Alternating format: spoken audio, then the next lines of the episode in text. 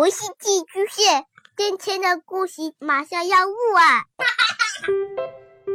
孩子的世界充满了色彩和欢乐，用有温度的声音讲你爱听的故事。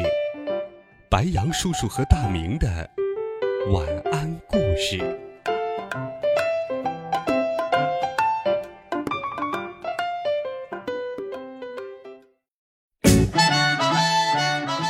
小朋友们、同学们，大家好，欢迎收听白羊叔叔讲故事。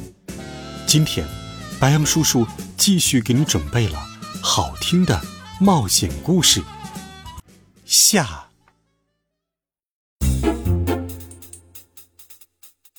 扔石头，大家都朝我扔石头，我当时吓得全身发抖。是的，扔石头。接着。两个士兵走到我面前，把我押到了一间牢房里。我坐在牢房里，拼命的想逃跑的办法，可是我绞尽脑汁也没有想出办法来，我绝望了。第二天早上，那两个士兵把我带到了广场上，让我背靠墙站着。这个国家的人都用脚拿着石头站在我的面前。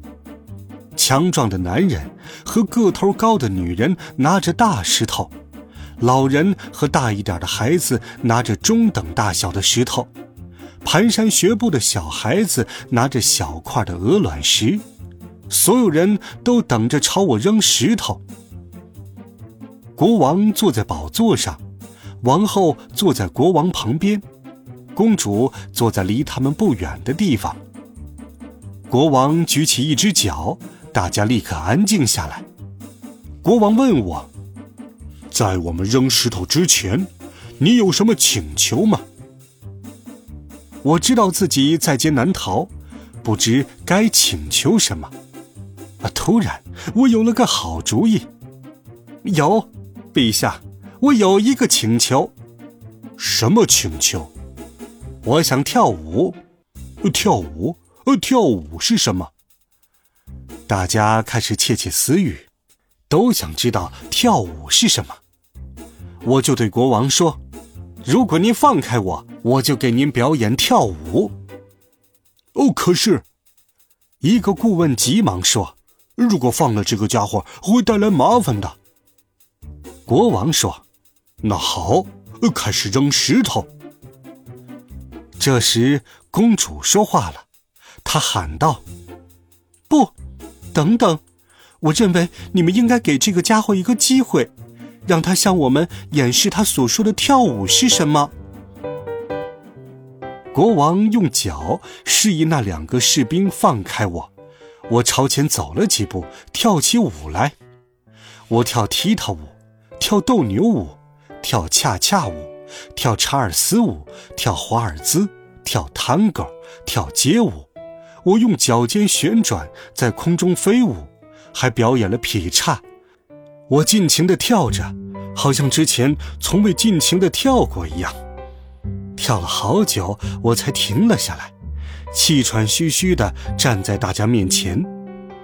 片刻的沉默之后，所有人都大笑了起来，使劲儿地挥舞着他们的脚，示意我接着跳。于是我又跳了起来。直到国王再次举起脚，大家才安静下来，我也停止了跳舞。公主用手站起来说：“亲爱的父王，我从来没有体会过这种快乐。这个家伙能让我们乏味的生活变得有趣。